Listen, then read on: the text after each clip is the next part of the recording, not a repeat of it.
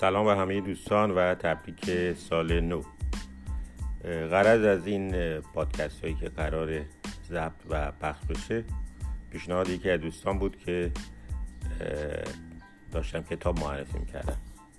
پیشنهاد ساده کرد که بد نیست این کتاب رو بخونید و ما گوش کنید البته من بار اولی که این پادکست رو پادکست رو کلا دارم درست می‌کنم. نمی‌دونم که چه امکانات فنی نیاز داره. البته می‌دونم مثل میکروفون و غیره. صدای خیلی خوبی می‌خواد که من مطمئنم ندارم و خیلی چیزهای دیگه.